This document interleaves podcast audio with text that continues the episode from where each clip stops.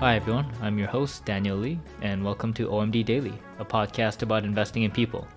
Every Monday to Friday, I share with you what I learned the day before from studying people and companies through conversations, whether it's through interviewing investors and business leaders, to reading books and financial reports, and digesting learnings from all the other storytelling mediums out there.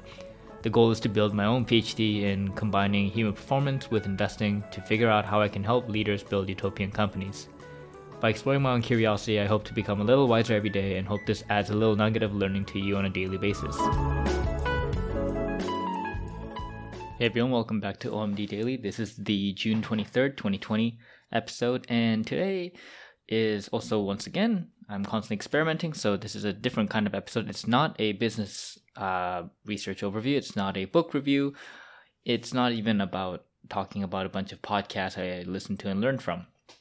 This is more so, um, I guess, kind of a reflection, random thoughts kind of episode, but not really truly random thoughts. It's particularly in a one particular thought on how I read a book every two weeks. And this kind of came about because um, I missed writing. Um, I it's true that I do still write at least two, I'd say around two articles uh, every week, but usually it's you know one book review and one company research. Um, sometimes there'll be two company researches, and you know sometimes there'll be two book reviews, etc. But my previous schedule had always been writing a an essay every week. Um, that's kind of been the schedule for about a year and a half, I want to say, for a greater chunk of what OMD Ventures was. Like that's how it started. It it was always about writing a essay a month, and then it became a weekly uh, essay writing thing.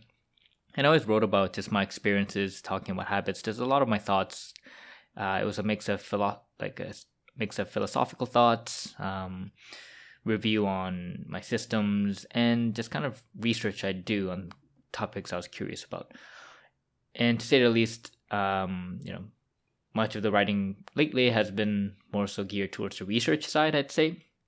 But I think I've been I've been trying to incorporate more of my own voice and just my own thinking because um, I find when I make when I write research related articles, it becomes more I think focused and concerned on facts, which is not a bad thing. It's good to focus on facts, but sometimes it can make it dry. And that was one thing about investment research that I found pretty boring um, when I used to work in an institutional uh, fund setting. And if you've noticed my uh, research articles, they've continuously I've tried to experiment with various styles, and I'm trying to incorporate more of my own voice, and also just kind of walk you through my own thinking process and things that I think matter, um, things I'm curious about, not necessarily things that a quote unquote good investor should be thinking about. It's just more so how I think about things.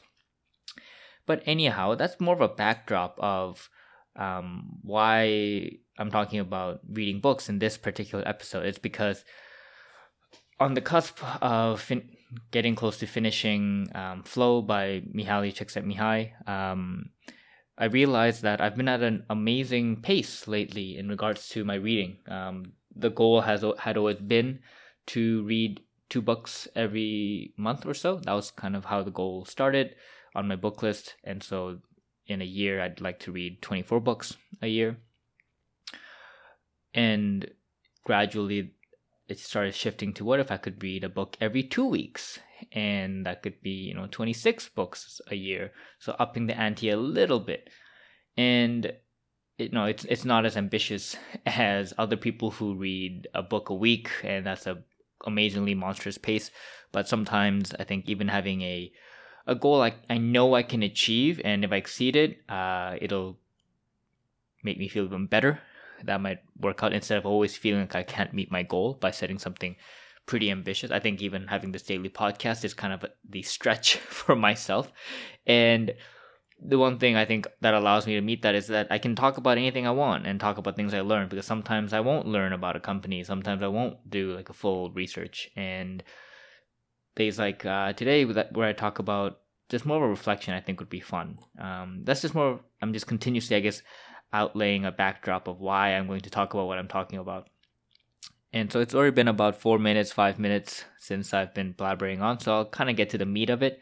So it'll, um, once again, also the episode note will have the full article that I wrote, and you can go in to read that. It's not a long one, but because I have to also condense things, which tends to not work out because I love talking so much, that today's episode will kind of more go over the high level.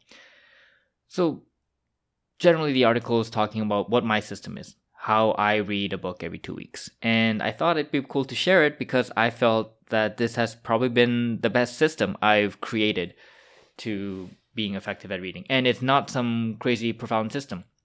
It's more so I've tried a lot of different systems over the last, I'd say, greater part of five, six years of just reading profusely. And I think I've read I think I've I have on list some I want to say about 110 books, probably north of that on my book list on the site, and that incorporate a lot of different styles of reading. And I've also had to reread books because I realized that when I first learned to read, it's kind of like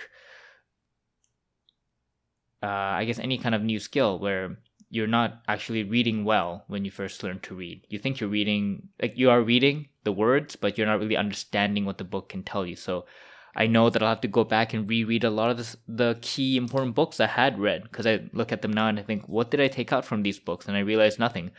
So I have to go back and reread all of them, which will be fun and which will be amazing because I'll be at a different stage in my life than when I was in university and just reading an investment book for the first time. Like now I'll understand things much better, I hope. So the system I use is I talk about six particular things in the system. So one, the first thing is to pick, pick a book you're curious about. I think this might be very obvious to some people, but I think there are many times when I think people pick books that they're not interested in. I'm guilty of that. I like to give an example. I was reading The Wealth of Nations by Adam Smith, and I picked it up because I thought I would like to learn more about the father of uh, modern economy. And everyone says this is the economy book you want to read. So I picked it up. I was reading it, and honestly, I couldn't give two shits about it. I was just not interested. I was not motivated, and yeah, I guess I was just not generally genuinely uh, curious about it. It was more so everyone said this is a good book, so I should read it, and so I decided to put the book down. And I think that's the thing. Same thing with um, Yuval Noah, Noah Harari's 21 Lessons for the 21st Century. Everyone says it's a bestseller, and I picked it up. I was reading it, and I thought it was pretty dull, and I thought it was very opinionated, and didn't like it, so I put it down. And I guess that's kind of a mix of continuously picking a book you're curious about. Once, once the curiosity dies, just put it down, and you can always come back to it. I'm prob- I'm pretty sure I'm going to come back to Adam Smith. I'm pretty sure I'm going to come back to um, Harari's book because I honestly feel I probably wasn't in the right state of mind to read those books, and I was probably more curious about other subjects. So that's the first thing. Pick a book you're curious about, genuinely curious about, and a book that you don't feel guilty reading. I mean, who cares what other people think, right? topic two read every day after my morning journal. So I already have a daily habit of writing in my morning journal for um, two pages. It's kind of a version of Julia uh, Cameron's three three morning pages, but because of how small my margins are on my notebook, I think two full pages is enough. I find that my thoughts get pretty exhausted out um, just doing the two pages of writing. So I handwrite all that, and right afterwards, I will read. I'll pick up my book and I'll read, and that makes it kind of a daily habit just by immediately sequencing the activity after that. And then it ties into the third point, which is to set a timer for 60 minutes. So the environment I set up is I have my book, I have my notebook for my journal, and then I have my Fitbit where I set up a 60 minute timer. And as soon as I start it, that's when I start reading. And I also I'll lead into point four, which is part of the environment setup, which is to set my phone in airplane mode. It's so I don't have any distractions. I don't have my laptop next to me either. Um, it's just so I can completely focus on reading the book. So 60 minute timer, airplane mode on the phone, and I read right after journaling. I also, um, so this is also now point five. I learned that I read better indoors. So I try to read indoors. When I read out outside by you know the park or something because the weather's nice, it'll be usually after I've already done my hour of reading. Um, because I find that when I'm outside, I'm distracted quite easily uh, because I have a tendency to people watch when I'm in this thinking mode because I like to think while I read and I stare out I stare out into empty space, but when I'm outside I end up staring out into empty space and someone kind of walks into my visual realm, then that just immediately distracts me because I'm also a person that gets easily distracted. So I learned that it's best for me to read indoors. And what also helps, which leads to point six, is to play rain noises on my headphones. So I put on my AirPods or my noise canceling headset, and then I'll play rain noises or storm sounds on repeat. Um, those are also the sounds I use when I do any kind of work. I don't listen to music, or if I do listen to music, I will listen to one music on repeat nonstop, um, so that I don't end up paying attention to it. And yeah, so that's kind of the environment I set up. So to kind of go over the six points again, it's pick a book I'm interested in, make sure I, I set a time to read every day right after my daily daily journal, um, the exceptions. And I set a timer for 60 minutes. I put my phone in airplane mode, and I'm indoors, and I have my uh, noise canceling headphones on, and I play rain music on rain noises on repeat, and that's it. But honestly, that led to a pace of something like on a tough book, it'll be about 20 pages um, per hour. For more easier story like books, I found I can get up to a pace of about 40 pages an hour. And the pace really changes because I I find that when I write a lot, obviously it's going to take longer. So 20 pages an hour could be something like because I have so many marginalia notes in, for the book. Um, and also, what I also do is at the end of each chapter, I like to summarize uh, everything I learned from the chapter just so I can once again try to solidify my ideas. I found that to be pretty helpful in the review process. So after I read the book and I go back to the book again to write a review on it and try to digest the learnings, I find the summaries are really helpful to pick up what I'm what are really important. It's also just like a great time saver as well. Um, I think that's what I, I think his name is Mortimer, Alex Mortimer. Um, it's something Mortimer he wrote the book on how to read a book, and I think he uh, talks about how writing a summary at the end of reading is a pretty helpful way um, of kind of retaining the knowledge. But yeah, so that's what I do, and the reason I pick one hour is because generally I find in most books a chapter tends to be on average 20 pages. So given how i tend to read relatively slowly, I think, compared to most people. The one hour makes sure that gives me enough time to finish a chapter. Many times there are cases where I read and it's already 60 minutes and I haven't finished a chapter, but I will make sure I finish the chapter. So it's more so the um, the points to read at least 60 minutes or how long it takes to read a chapter, whichever is longer. And in the article, I also kind of talk about some things I've done in the past that haven't worked. So I'll just kind of brief briefly buzz through all that. So um, I tried learning to speed read. So I you know did all the techniques of speed reading, and honestly, I I guess I could have I've read quickly, but quote unquote read. I honestly didn't feel like I read anything because I was so obsessed with reading fast that I don't think I retained anything. And yeah, maybe I need more practice, but honestly, I felt that was I personally didn't think that was a great use of time. Like, what was the what's the rush? What's the point? Um, I think the point is to enjoy reading the book. It's not to think of it as a chore. And a lot of times I just want to have enough time to banter with the author. Like a lot of my margin notes can are mostly I guess like in agreement with the author, but we're just kind of noting down key points. But a lot of times, uh, depending on the book, it can also be me arguing with the author and me just writing on the side, I disagree with you because of blah blah blah, and I think you're biased, blah blah blah. And so it's kind of like I'm ha- having a conversation, and I don't really ever want to rush conversations. So I found that to be ineffective for me. Um, it's not like I'm in a contest to be to beat people t- or tell people, look how fast I'm reading. I mean, who gives a shit?